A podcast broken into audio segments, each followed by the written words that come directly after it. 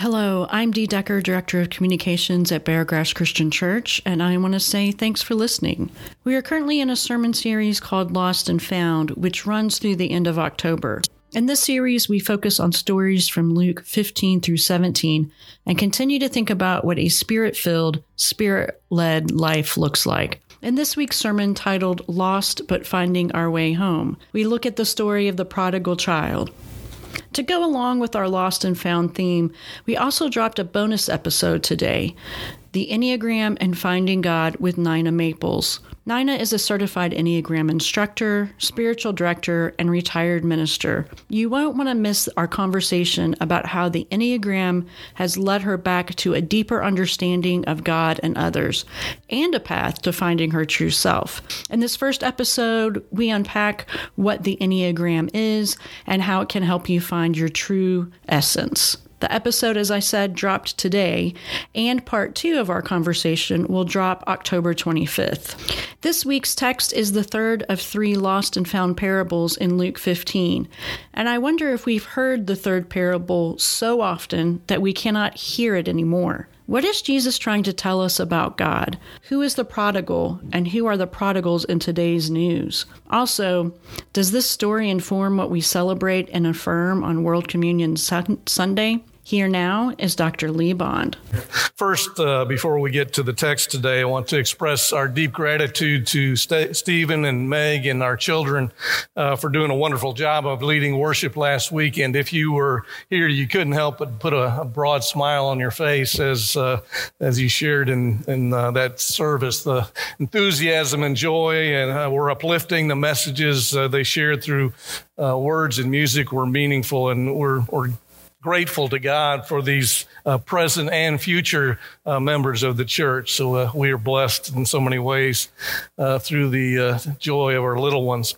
Uh, today we get back to our sermon series, Lost and Found. this will run through the end of October, and we're focusing on three chapters from Luke 15, 16, and 17. And we're thinking about what a spirit filled, spirit led life and community look like. And today's text is the third of three lost and found parables in Luke 15. Uh, Luke links these parables together on purpose, I'm sure, to skillfully reinforce the message that uh, is shared. This is great news, good news. Uh, they're often mislabeled by their negative uh, rather than their positive messages, uh, but that's uh, that's a mistake because all three stories end with what? Celebrations. They end with parties, and so there's wonderful news here. But, but today I wonder if we have heard this third parable so often that we cannot hear it anymore.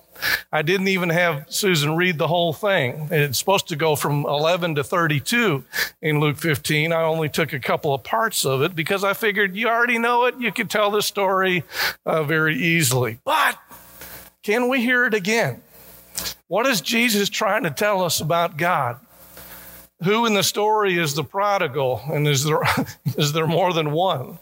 And who are the prodigals among us uh, today?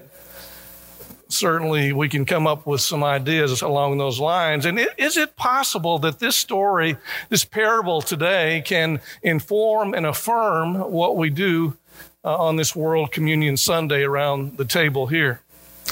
Speaking of tables, let's reset the table in Luke 15, we need to get back to what prompted these three parables. The opening verses really seem inconsequential and appear to be, you know, something we can pass over quickly. Uh, we find out Jesus' audience is composed of two distinct opposing factions. Hmm, what does that sound like?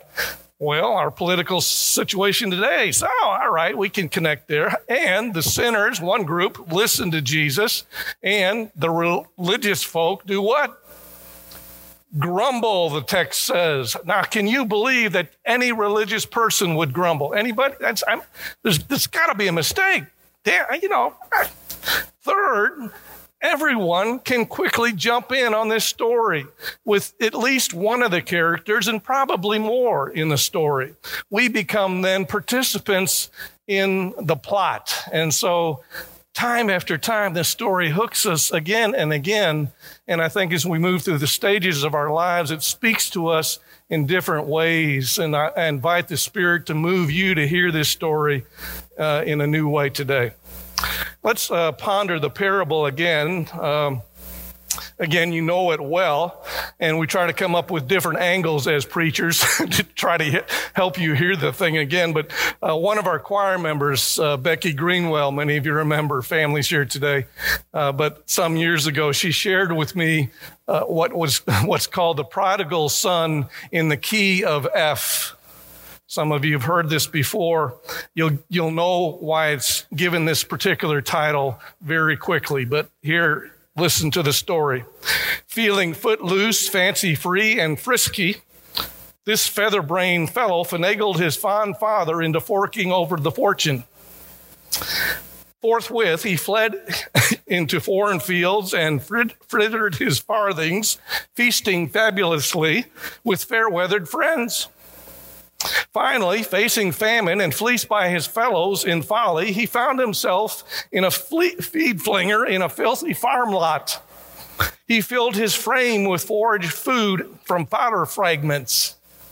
Phooey, my father's flunkies fare far fancier, the frazzled fugitive fumed, feverishly, frankly facing fact.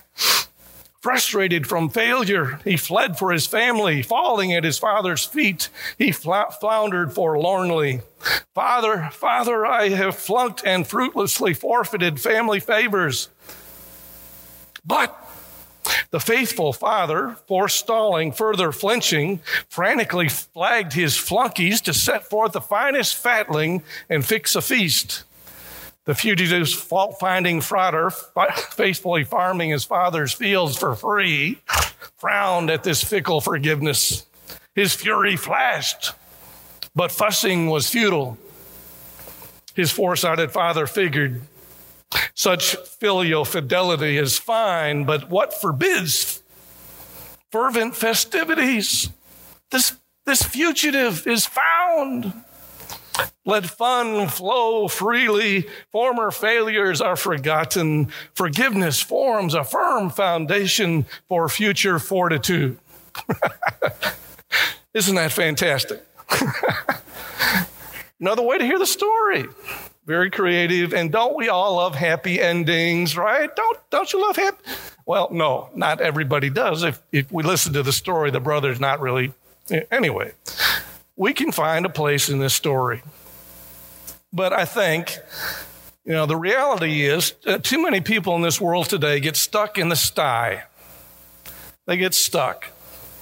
Many, many parents in every echelon of society wait and worry about a son or a daughter who leaves home and wanders into the far country. It can happen in any family. And nothing will tear your heart out like a child who leaves and is not heard from again. Some parents watch helplessly as a child slowly becomes addicted to drugs. Some watch helplessly as they see a child enter into a destructive relationship or, you know, end up in jail. It's, you know, most parents and grandparents can appreciate the agony of the father in this story sometimes even if the child is home, the child can be lost. That's why this story still speaks to millions of people today. It, hits home at the very heart of what family is all about. And, and there, as you know, there are so many places and ways to get stuck in the sty now. I was struck by a series of editorials and articles recently. It just happened over a two or three day span, but it was like bam, bam, bam.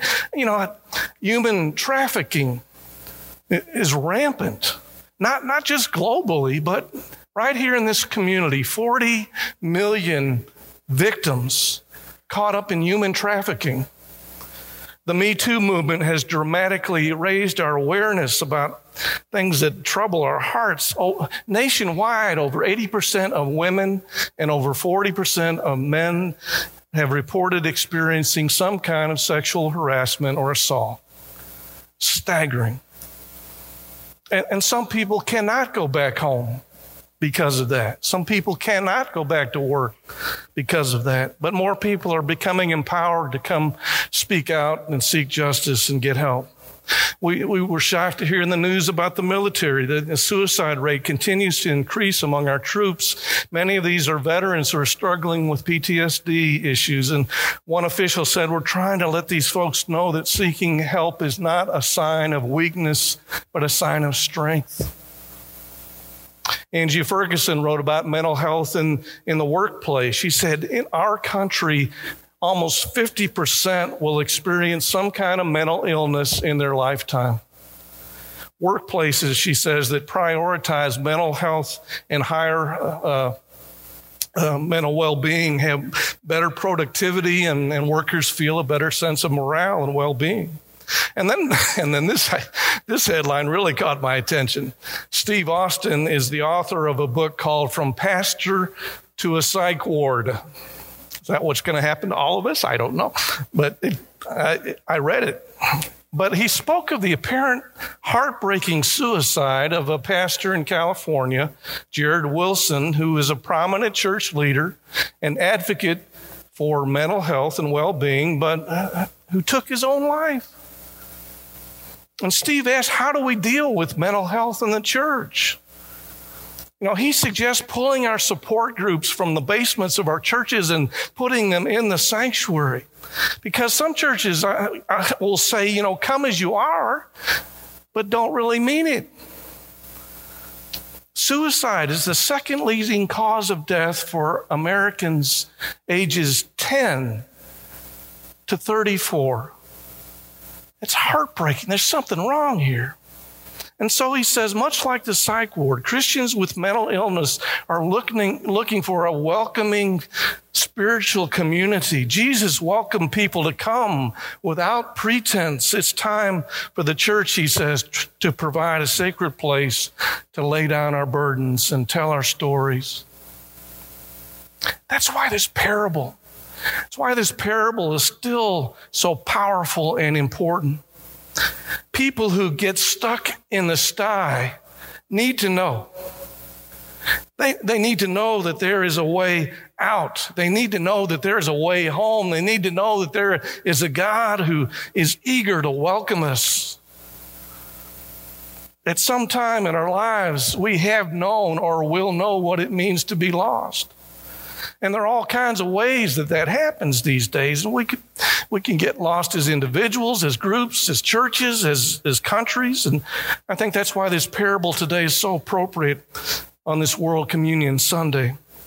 Some of you know the history and background for this celebration. Of course, Jesus started it almost 2,000 years ago, but someone in our country recognized the need to try to bring people together after the World War. And so in 1936, the, the uh, attempt was made to invite all Christians from any background to, to select one weekend, the first weekend of October, when they would have communion. Now we have it every week, as Daniel mentioned earlier, but you've been to churches that have it when? You know, once a month, once a quarter, whatever. But Christians around the world today are gathering for communion to recognize the big family.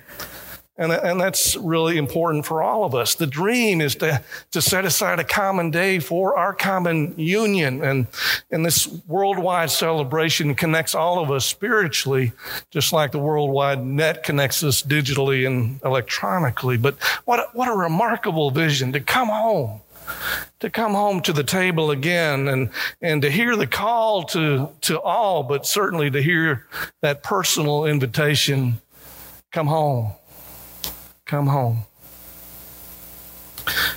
A young woman named Autumn shares her story, a little bit about her faith journey. She, her father was a minister. Any, any other PKs in the room here? Uh, Autumn early on got the message that uh, as a pastor's child, as a PK, she was supposed to be what? Perfect, perfect. I'm a PK. I lived in the fishbowl for a while too. I know. But she felt she was never good enough. She felt she was never good enough in the eyes of the church family. She never felt like she measured up to her parents' expectations, and so she began to rebel against the church, against her parents, against her family. And in her late teens, she was living on the streets.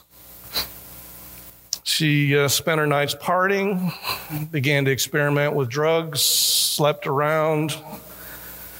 Sometimes she would dare to slip into the, her parents' worship service. She would come in late, sit on the back row, and then get out so no one, no one would catch her to talk to her. But she ended up getting pregnant, bottomed out, decided to go back to her parents. And she expected what?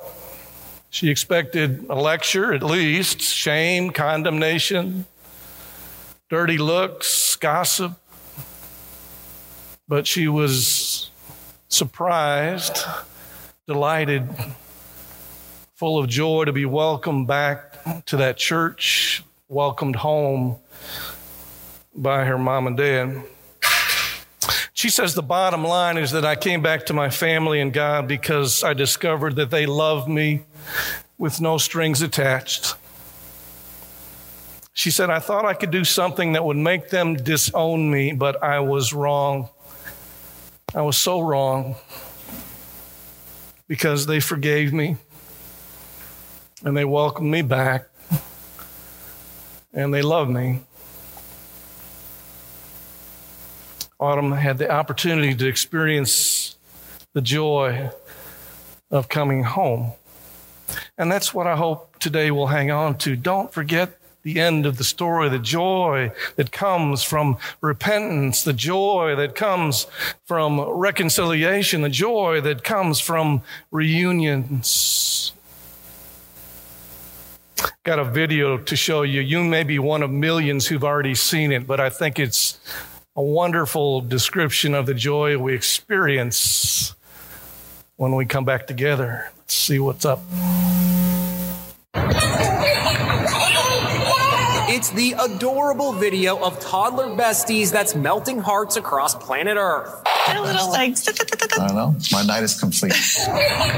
The video captures two year olds Maxwell and Finnegan running towards each other, arms wide open in their New York City neighborhood. They meet in a great big hug. You are just adorable.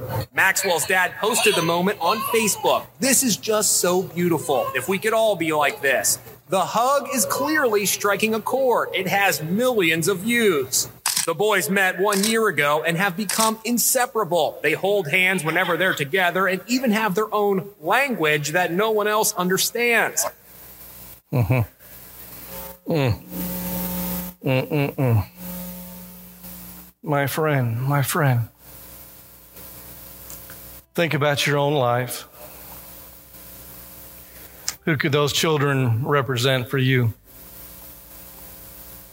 Maybe it's reconciliation between people who've been estranged, enemies. You know, maybe the reunion of newfound or long lost friends. Maybe the reunion of a couple who's grown apart. Maybe a, reunion with a parent or a child or a mother or father or a son or daughter. Or maybe, maybe we experience that kind of joy when we are welcomed home by God. We hope you enjoyed this message from Dr. Bond from our Lost and Found series. In upcoming sermons, Dr. Bond will be examining finding our priorities, our faith, and finding gratitude. Thanks for listening, and we'd love to see you around the table at either our 9 or 11 a.m. Sunday morning worship services. We're located at 4100 Shelbyville Road in the heart of St. Matthews. You can find all of our worship times, location, and upcoming events on our website, www.beargrass.org. Remember to follow us on Instagram and Facebook. And if you like what you're hearing, you can hit the donate button. All gifts go to further the mission and ministry of Beargrass Christian Church. Until next time, peace.